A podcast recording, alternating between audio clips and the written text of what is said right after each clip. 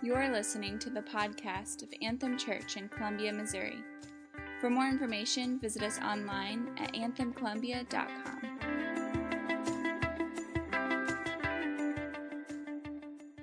Amen. All right, if you have your Bibles, go ahead and turn with me to Psalm 19, your Bible, your smartphone, whatever you got. We're continuing our summer series in the Psalms. So Psalm 19, go ahead and open up there. I'm trying to give you a chance to get there. Psalm 19, we there? All right, we're just going to dive right in. I want to read this for you. This is it's a beautiful song written by David, who was the king of Israel, who used to be a shepherd. We all know the backstory of David, or most of us, and so it's just a beautiful song. So I'm going to read it for us. Read along with me. Verse 1 says, "The heavens declare the glory of God, and the sky above proclaims his handiwork. Day to day pours out speech, and night to night reveals knowledge. There is no speech, nor are their words whose voice is not heard. Their voice goes out through all the earth, and their words to the ends of the world. In them he has set a tent for the sun, which comes out like a bridegroom leaving his chamber, and like a strong man runs its course with joy. Its rising is from the ends of the heavens, and its circuit to the end of them, and there is nothing hidden from its heat. The law of the Lord is perfect, reviving the soul. The testimony of the Lord is sure, making wise the simple. The precepts of the Lord are right, rejoicing the heart. The commandment of the Lord is pure, enlightening the eyes. The fear of the Lord is clean, enduring forever. The rules of the Lord are true and righteous altogether. More to be desired are they than gold, even much fine gold, sweeter also than honey and drippings of the honeycomb. Moreover, by them is your servant warned. In keeping them, there is great reward. Who can discern his errors? Declare me innocent from hidden faults. Keep back your servant also from presumptuous sin. Let them not have dominion over me. Then I shall be blameless and innocent of great transgression. Let the words of my mouth and the meditation of my heart be acceptable in your sight, O Lord, my rock and my redeemer." This morning, as we look at this psalm, as we look at this beautiful song that was written by David, and we don't know necessarily what context this was sung in or said in, but we know that it was written to worship God. And as we read this and as we think about this song, I think it's easy for us to read these words on a Sunday morning, and we talk about the beauty of what it looks like for God to reveal himself and to show himself through creation, through the law, through all these different things. And yet at times, I don't know about you, but we can read this in this context, but it's like, what about Sunday, what about Tuesday morning, right? Like, in this context, it's fun to think about, like, all this, the implication of what does it mean for God to reveal himself to us. But what does God revealing himself to us on Sunday morning have to do with me on Tuesday morning? Right? Because on Tuesdays, it seems like that's when we get into the details of life that threaten to despair. On Tuesdays, it seems like, and there's nothing wrong with Tuesdays. Maybe for you, it's Monday, right? Somebody has a case of the Mondays, right? Have you ever heard that before? I don't know what that was off of, but like maybe for whatever day it is, but it's like, man, maybe it's your marriage or something in your marriage that's just like, man, it's hard. We had a fight again about that thing. Right? Or maybe it's your kids, or maybe it's your job, or maybe it's your finances, maybe whatever it is, it's that detail of life that makes you feel like a sweater with a string, you know where you have those sweaters, and it's like, I really want to pull this string, and it's like, don't pull the string, get scissors. Have you ever had that happen? And it's like, don't pull on that string, but it's like, I just got to, like, it's just there, and then you start pulling on it, and it's, I've never gotten that far, but you can imagine if you just keep pulling on it, and then pretty soon, you no longer have a sweater, you have a ball of yarn, right? Like, it all comes apart, and I think there are times where the details of our lives can threaten to pull us apart, can threaten to make us come undone, pull on the strings of our life. And the question this morning is what does the revelation of God in my life, how does that keep me from unraveling? How does God revealing himself on a Sunday morning keep me from unraveling on a Tuesday? And I think David answers that question in this song. Because as we look at this, if you look at, it's kind of cut up into sections. And in the first 6 verses, you see David kind of taking a step back. And again, this is a song, and he's taking a step back, and he's looking at creation. And he says in verse 1, he says, the heavens declare the glory of God. The heavens declare the glory of God. He's saying, just take a step back and look at everything. Look at the sun, look at the stars, look at the sky, look at everything that was made, and it is declaring. It's declaring the glory of God. It is putting God on display. And I think the first thing that we need to understand, this is kind of what they call general revelation. It's saying that David's saying that when you look at creation, it should point you to something deeper than creation. It's this general knowing that as we look at the sun, as we look at the sky, and as it pours out speech, and as it says, hey, I'm created by something, as we look at creation, and it points us to a creator. And I think the thing that we need to understand, though, and realize that as David opens this song, he uses the term God, the name God in here. And we read that, and it's like, yeah, we say that all the time. Like when we talk about God, it's what other name do we give him? Most commonly, we use the name God. But I think that what David is trying to get us to understand and realize is that that is the most generic name that you could give to God. That word God is very generic. In this day, it would have been the same name that was given to any god, any little g god. Any idol, you think about the Ashdod and the different idols in that day, the different gods that people worshiped. And David is saying, look, when you look at creation, this just helps us understand that there's something more going on here. It helps us understand that there's this general principle that when it's like anything else. If you look at t-shirts or shoes or cars, one of the questions that maybe you don't ask this, but it's like, oh, who makes that? Who made that? Like for me, I'm a huge texture person. I love those tri-blend, like Bella canvas. And we've been looking at t-shirts, thinking of Salt Company coming up. And it's like, oh, who makes that one? And sometimes it gets awkward when I see a person. It's like, man, that t-shirt looks really soft. Can I feel that? You know, it's like, who makes that? You turn them around, you look at the tag. And it's like, well, who made that? And David's saying, we should ask the same question about our neighbor. We should ask the same question about creation. When we step back and when we think, oh my, like he says it's pouring out speech. Day to day, night after night, it's pouring out speech. He looks at the sun and I love the illustration he gives in verse 5. It says, which comes out like a bridegroom leaving his chamber, and like a strong man runs its course with joy. I think about a bridegroom leaving its chamber. This could be before wedding night or after wedding night, but it's like this idea of that it comes forth and the bridegroom is like steps out, you know, and it's like everybody's like, ooh, you know, and or the running its course like a strong man. Like my wife, when she ran her first half marathon, she was talking about these guys who were running the full marathon, and these guys, I think they were from Kenya, and she was saying they finished it faster than most people finished the half marathon. And at the end of the marathon, the guy who finished first, like he was smiling. I think he even turned around and ran the last part of it backwards. It's like, what? Right? I mean, how many miles is a marathon? 26 miles? If I ran 26 miles, well, no, that there's no end to that. That wouldn't happen, right?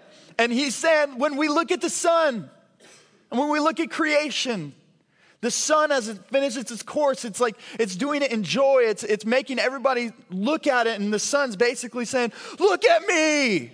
I'm awesome. Look how big I am. Look how hot. Like it's proclaiming. But it doesn't stop there. He's saying it's pointing to something else. It's saying, look at me, I'm awesome, and guess what? Somebody made me. Ravi Zacharias, Todd was telling me, he said, you know, a kid, when they ask about the sun, they always ask, who made that? There's this ingrained understanding that as we look at creation, there's a creator, right? And I think that what we see there is it says it's heat. There's nothing hidden from its heat. All these words that are being poured out, they go everywhere. Paul says the same thing. I have it up on the screen in Romans 1, 19 through 20. He says, for what can be known about God is plain to them because God has shown it to them.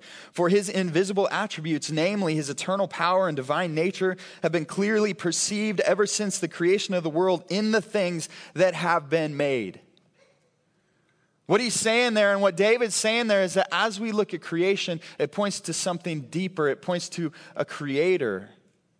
But the beautiful thing there is he doesn't stop there. And I think because I think that when we look at that, that general revelation, it reminds me of like if I were walking through the woods, and I hate snakes. I don't know about you, but I believe that they're still the devil. And if I'm walking through the woods and I see a snake skin, right? We all know that snakes grow by shedding their skin. If I see a snake skin on the path, that's going to change the way I view my surroundings. Like, it doesn't matter how I was viewing it before that, and like, beautiful day, like, oh, I mean, I'm loving this stuff, just enjoying outside. I love nature, enjoying that. If I see a snakeskin, it's now a horror movie. Like, the music, you know, the da-da, that's Jaws. But whatever horror music, now it's like, I'm on a survival mission. Right? Like, because I know that there is something that's behind the skin. There's something and now it's bigger than just the skin I'm looking at because I know it grew, right? It changes my perception of my surroundings.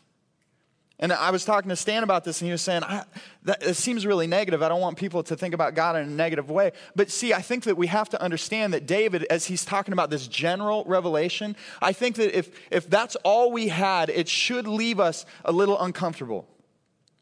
As David looks at the sun, And I opened up a few, like you can find anything on the internet and you open up, you ask one question, how big is our solar system? And that leads you to all these different things, these rabbit trails. As I was thinking about the sun this past week, like just a few things that like when you look at the sun, the reality is you can line up 109 Earths and that would be the face of the sun. 109 of our Earths would be the face of the sun. Like if the sun, according to this guy, NASA's solar scientist C. Alex Young, he said if the sun were hollow, it would take about 1 million Earths to fill it.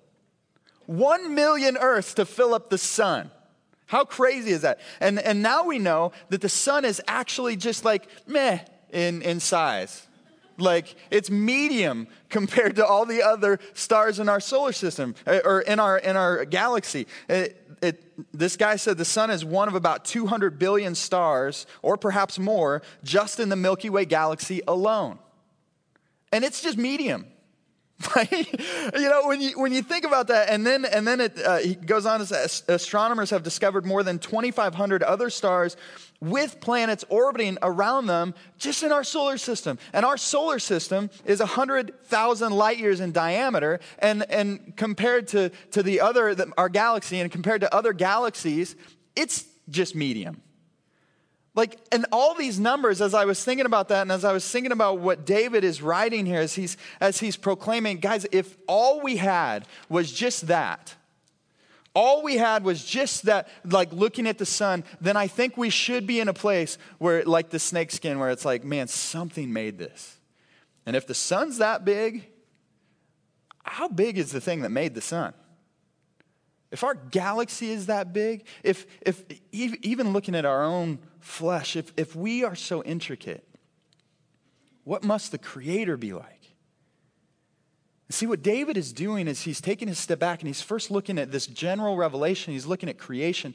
He's saying that should leave us in awe if that's all we had. But praise God, that's not all we have. We don't just have the general name of God. We don't just have this general understanding that something made all of this. He goes on in his song in 7-9, it changes. He goes from creation to the law. And when I first read this, it's like, man, that seems like a weird, like left turn.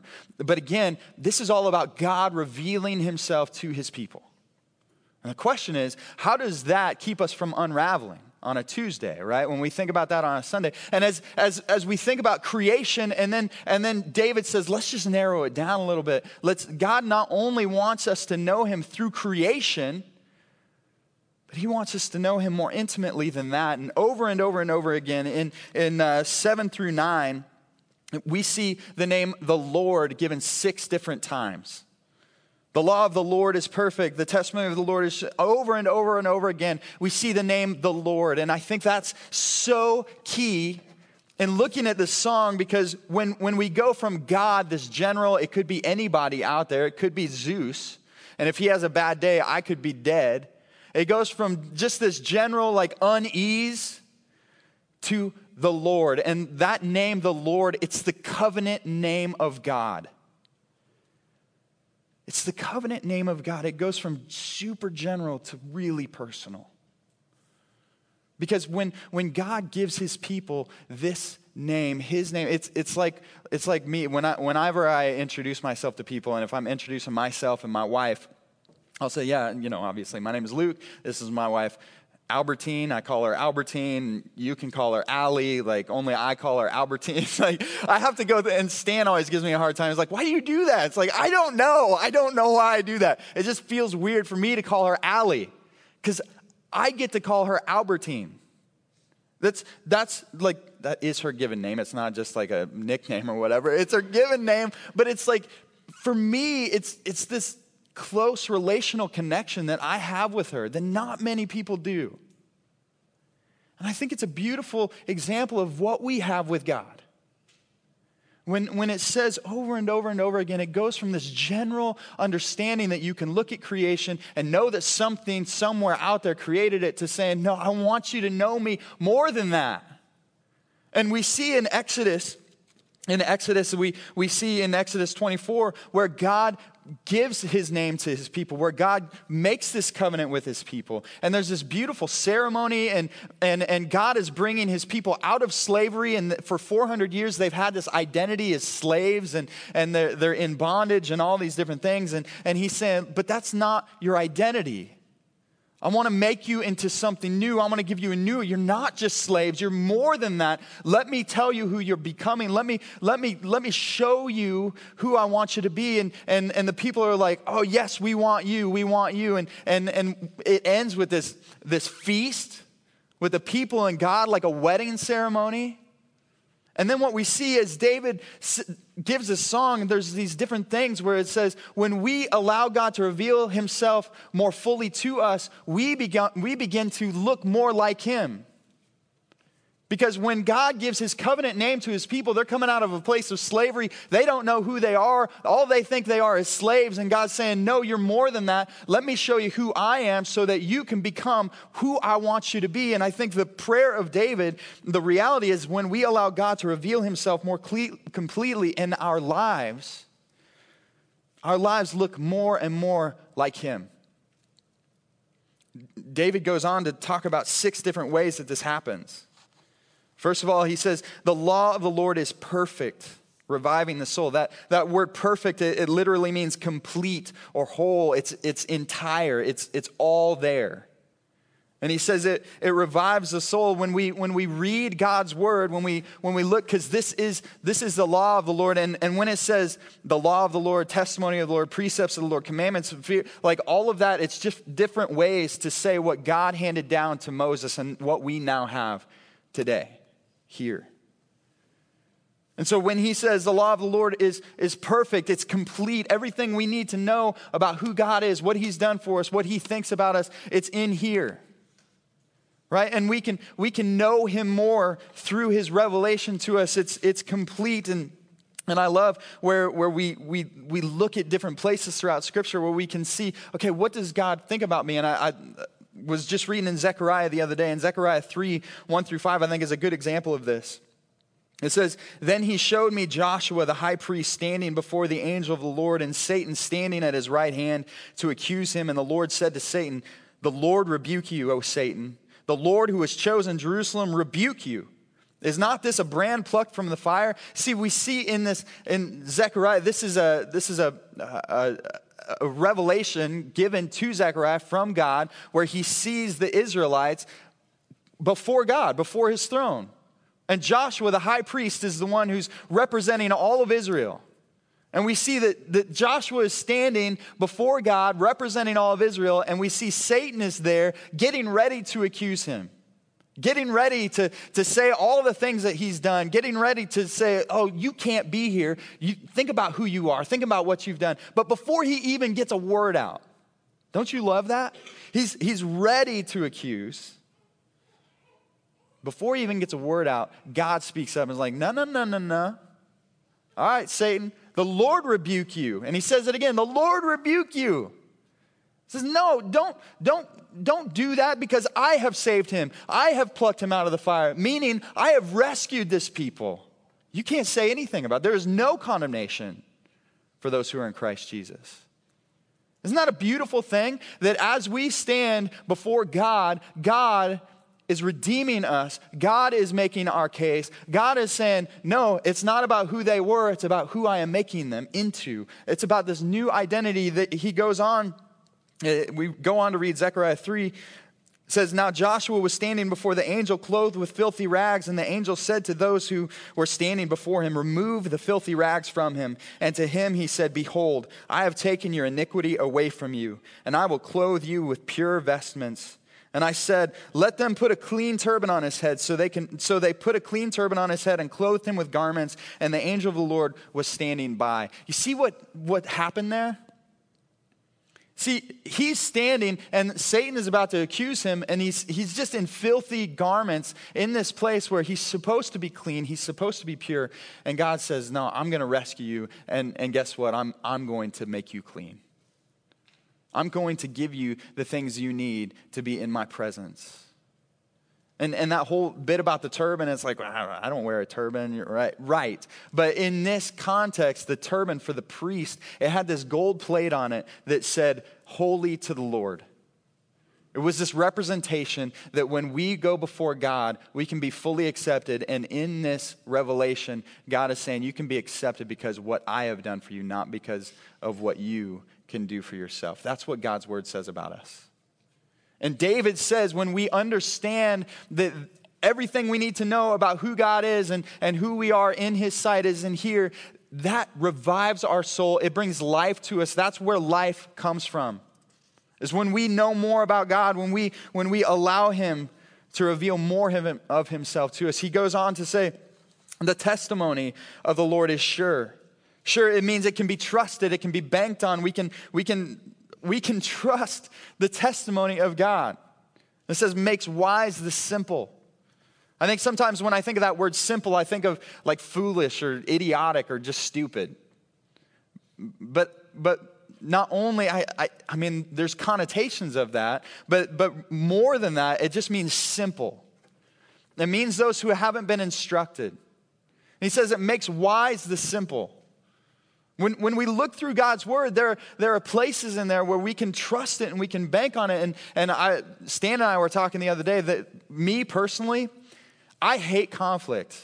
I hate conflict. I don't do it well. I feel like I always screw up, or I just it's like I'm done, right? But he's saying, hey, Proverbs 27:6 says, wounds from a friend can be trusted, but an enemy multiplies kisses.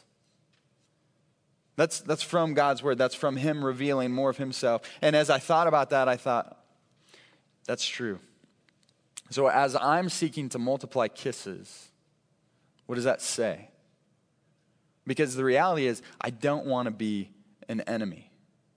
I don't want to be a person who just seeks to multiply kisses, and so therefore I'm an enemy. I want to be a person who really loves people well. And so at times that means there comes wounds. That means to lean into conflict. That's what God's word says. And it instructs. And even as Stan and I were talking, we were talking, I can't remember the context, but we were talking about Proverbs 10:19, where it says, when words are many, transgression is not lacking, but whoever restrains his lips is prudent. And Stan was like, yeah, you're right. I need to talk less.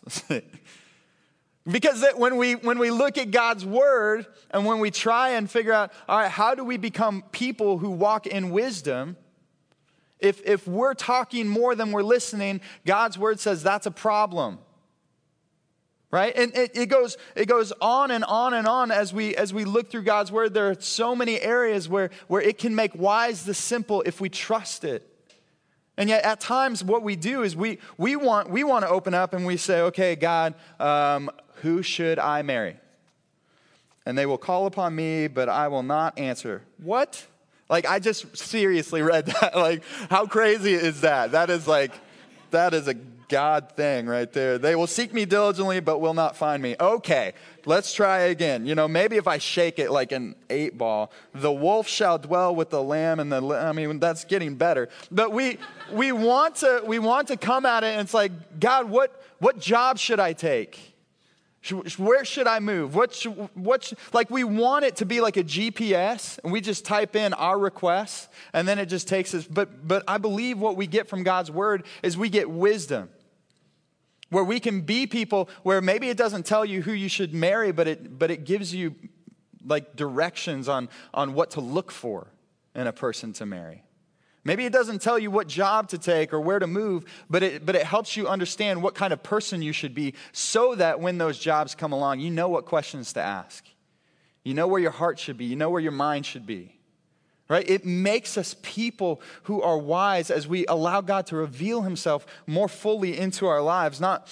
He goes on, verse 8, the precepts of the Lord are right, rejoicing the heart. That idea of right, it makes me think of like a plumb line. I remember I used to do construction with my uncle, and we'd remodel cabinets and just kitchens and all these different things. And you get into some situations where it's like everything just seems off. There's not a level place. We were remodeling this old house, and we were trying to put cabinets in, but there was no level surface whatsoever.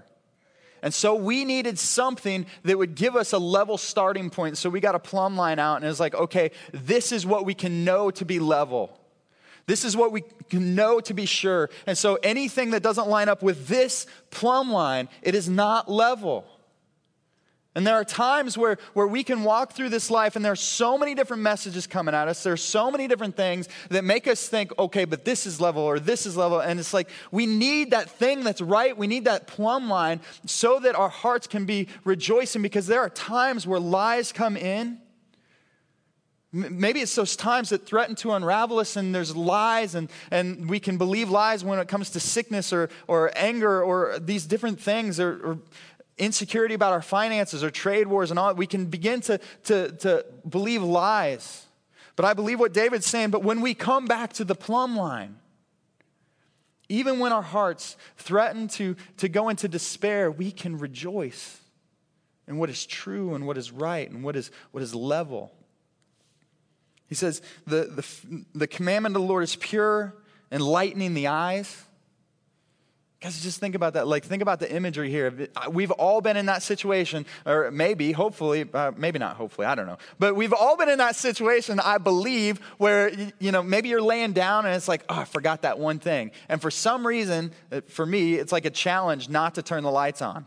And it's like, I bet I can get to where I'm at, to where I need to be and back without breaking my toe. And lots of times it happens, lots of times it doesn't. And it's like, but if I just turn the light on, right? If I just turn the light on, I wouldn't smoke my foot on something or hit the coffee table, even or step on that last Lego that the kids are supposed to, you know, like. And I think lots of times we wander through life. We wander through life, and yet what David is saying here is he's saying, look, the command of the Lord is pure, enlightening the eyes. When we open up God's word and when we begin to see more of who he is, it shines light on our paths. Right? He goes on, the fear of the Lord is clean, enduring forever. There's so much that we can say. We can't talk about, but as I was thinking about this, the fear of the Lord is clean, enduring forever. I think about like when I was growing up, where there'd be times where I'd be hanging out with my sister and my cousins and different things, and my sister would be like, you need to, and she was pretty rough, but she'd be like, you need to go clean the downstairs. And it's like, no, I'm going to hang out with my cousin. And it's like, who do you fear more, me or your cousin?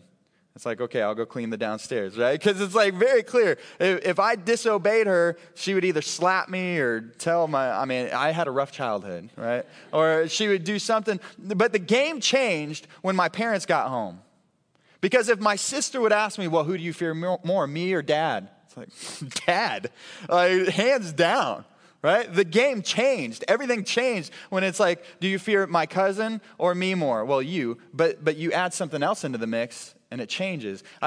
Thinking about this, it's like the fear of the Lord is clean, enduring forever. I believe that what that means, what David means, is that we can bring ourselves in alignment and say, God, you are my God. I will follow you. What you tell me is what I will do. And there's not going to be anybody else that comes along and is like, well, how about now? You didn't know I existed, did you? It's like, nope, I'm still going to fear the Lord. I'm still following him. That is enduring forever. We can trust that when we put our trust in God, there is nobody else that's going to come along that we should trust in more than him. Right? He goes on, the rules of the Lord are true and righteous altogether. The rules of the Lord are true and righteous altogether. It means that we can trust him. Means that as we see God reveal more of himself through his word, through his law, it means it's right altogether. We can trust him. And there, I know that there are parts where it's like, man, I don't understand what's happening with this in the world, or I don't understand this part of Scripture. I don't understand all these different things. But the reality is, as he's saying, the rules of the Lord are true and righteous altogether. I believe what that means is that even when the world is just insecure, we can walk rightly because we have the revelations of God. Right? We can press into him. We can learn more. We can have our paths enlightened. And I love how he goes on in verse 10 to kind of like, I don't know, it's like he's saying, man, this is how we should view this in verse 10. More to be desired are they than gold, even much fine gold, sweeter also than honey. And drippings of the honeycomb. As I was reading this, I was like, if I'm honest, there's parts of me where it's like, man, I don't always look at Scripture like that, right? And remember, this is a song, right? This is a song that David's writing, and it seems as though at times it's like more to be desired than gold, even much finer, sweeter than honey. It seems like what he's doing is like every other songwriter and just overstating things, right? We all know how songwriters do that, right? Todd and I were laughing about that song. How's it start out? Superman's got nothing on me. You guys know that song? I'm only one call away. Everybody's like, no, I don't know that song. So there's, oh man, you guys, listen to the radio sometime, right? There's this song where he's like, oh, baby, I'll be there, right? Just call me. Superman's got nothing on me. I'm going to be there. You just got to call me. It's like, seriously, Superman's got nothing on you? Maybe heat vision?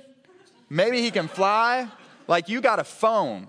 And you're saying Superman, like he's overstating things. It's like, I'm going to call Superman if I have a problem, right? Thanks, buddy. But like, I think that what David's doing is he's overstating, but he's not overselling. He's overstating. He's saying, we should desire this more than gold. Like, if you think about that, what does gold bring us? Even he says more than even much fine gold. What does gold bring us? What does money bring us?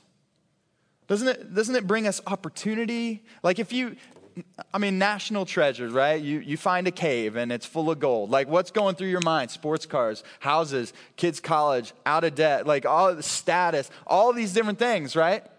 And I think what he's saying there is he's saying, no, but you don't understand. All of that is fleeting. Everything that we can get from gold, even if it's much fine gold, it's fleeting, it's temporary. He's saying when we allow God to reveal himself to us, we have something that is eternal, that we can hold on to as we become people who are being changed by God's revelation to us. That's eternal. That's worth more than any status that this world can give us. It's worth more than anything we can buy with that gold. He goes on to say it's sweeter than honey. Even the honey, like I was thinking about, like, I don't really like honey very much. Like some people, like Jake, he lives with us. He went to the farmer's market the other day and he's super pumped because they had honey. It's like, okay, great, right? Like I was thinking about, it's like if this were the Luke translation, I think it would say something like sweeter also than a Dove chocolate bar filled with caramel, or even sweeter than Andy's iced frozen custard, even frozen custard dripping out of that Andy's machine that you see through the window that the custard just keeps pouring out. It's like, it's even sweeter than that. I was thinking about that. It's like, how often do I view the Bible in that way? How often do I view God's word that way? I think sometimes, lots of times, if I were to honest it, I think I would view it more as medicine. Where it's like, I know I need this, right? I know I need to wake up early. I know I need to be in this. I know I need to read this more, but it's like exercise, right? And yet David, he's saying, no, this is better. It's sweeter. It brings us more opportunity. It brings us things that are eternal. And I think that if we're honest with ourselves, I believe what David is saying is he's saying, view God's word in this way, the revelation of God. And guys, maybe we don't view it this way. Maybe it's because we don't understand the value of what we've been given. Maybe it's because we don't really see it as sweet because maybe we don't really want to know all the things that God would give to us. We don't know all the things that God would have us say. Maybe it's like, you know, it says stuff like love your enemies. And it's like, man, I don't know about that. Maybe we read stories about people having to give everything away for the sake of following God. And it's like, I don't know if I'd be about that.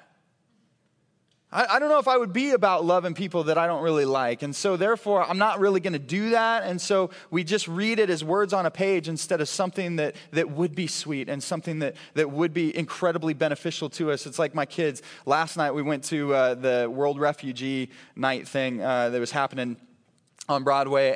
And my kids were like, we don't really want to go. Like, do we have to go? And we were like, no, yeah, we're all going to go. It's going to be good. And at the end of it, my kids were like, oh, that was really fun. I appreciate that. Like, and my wife was like, I know you. I know what you love. I know what's good. I know what you would like to do. You just got to trust me and walk in it. But what if my kids would have stayed home? What if we would have said, all right, fine, you can stay home? I think the next time we said, all right, we're going to go do something together, they'd be like, nah, I'm good. I don't want to do that. Instead, they experienced something that they actually loved. And I think for us, as we experience God revealing more of himself to us, if it just remains words on a page, it's never going to be sweet. We're never going to see it as beneficial. I love how David begins to wrap this psalm up. His response, verse 12, who can discern his errors? Declare me innocent from hidden faults. Keep back your servant also from presumptuous sin. Let them not have dominion over me. Then I shall be blameless and innocent of great transgression. I think that what he's saying there is he's saying, when he says, who shall discern his sin? He's saying, all right, as I look at God, through creation, through his word, as God is revealing more of himself to me, I'm realizing, God, I can't do this by myself. How can I even discern my sin? Like, God, I don't want to be ruled by anything that's not you. God, I want my heart to be revived. I want wisdom. I want to rejoice in you. I want all these different things. I want you, God. God, I want more of you, and yet there's this idea of like, I don't know how to do that without you.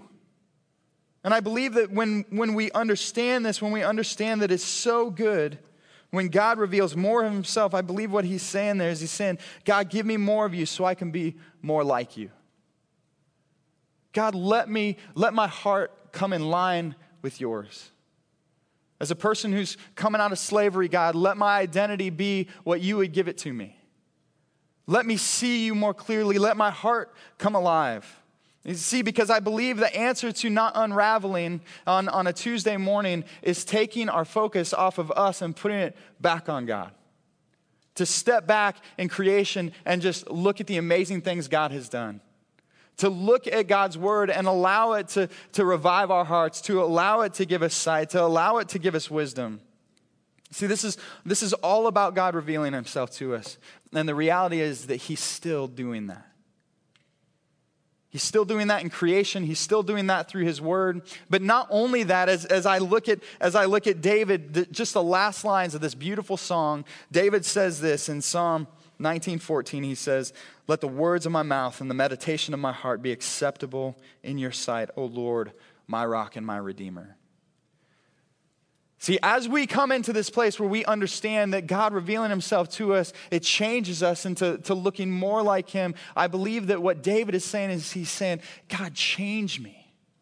Continue to change me. Continue to make me wise. Continue to open up my mind. Help the words of my mouth and the meditation, the things that I talk about, the things that I think about, the person that I am. Help me to come more in line with that because I believe God is still revealing himself through creation. I believe God is still revealing himself through his word, but he doesn't stop there. I believe he's still revealing himself through people who look more like him. Paul says it this way in 1 Corinthians 5, 20 through 21, or 2 Corinthians. It says, therefore, we are ambassadors for Christ, God making his appeal through us. We implore you on behalf of Christ, be reconciled to God. For our sake he made him to be sin who knew no sin, so that in him we might become the righteousness of God. Do you see that? Do you see that God wants us to know him? And he's still doing that when people who are walking in our culture and in this world who are walking in fear of what might be or the next thing that the politicians might say or what the next sickness might be. And when they're walking in fear and they see people walking in confidence because of what they believe to be true about God and how they've allowed God to change their hearts, that reveals more of God. I believe that when the world around us, when people around us are walking around in darkness and they don't know the hope that we can have in Jesus, and when they see people walking in that hope, that reveals more of God. God is revealing himself to those people. When the world around us and when people around us are walking in counterfeit happiness, and they see people who walk in true joy, even when their surroundings seem to not warrant it, I believe that's God revealing himself through us. See, guys, when we come to this place where we stop and step back and when we see God more clearly, and when we say, God, you are God, O Lord, my rock and my redeemer, I believe that it takes us out of this place of what might happen. Am I going to be unraveled? What if I pull on this string? What if I pull on this thread? I believe the way that we stop being unraveled is we put our hope on him. And guys, not only that, but as we allow God to reveal himself to us more completely, and as we become people who look more and more like him, God is not only revealing himself to us, but he's revealing himself through us to the world around us. And so this morning, maybe for you, maybe you need to take a step back even today and just take a walk and look at the sun, not too long, but for a while, right? And just take everything in and just feel your place in all of this. See God. Maybe for you, you just need to spend more time allowing God to reveal himself to you through his word. I don't know what that looks like for you, but I do know that God is still revealing himself, not only to you, but to your neighbor.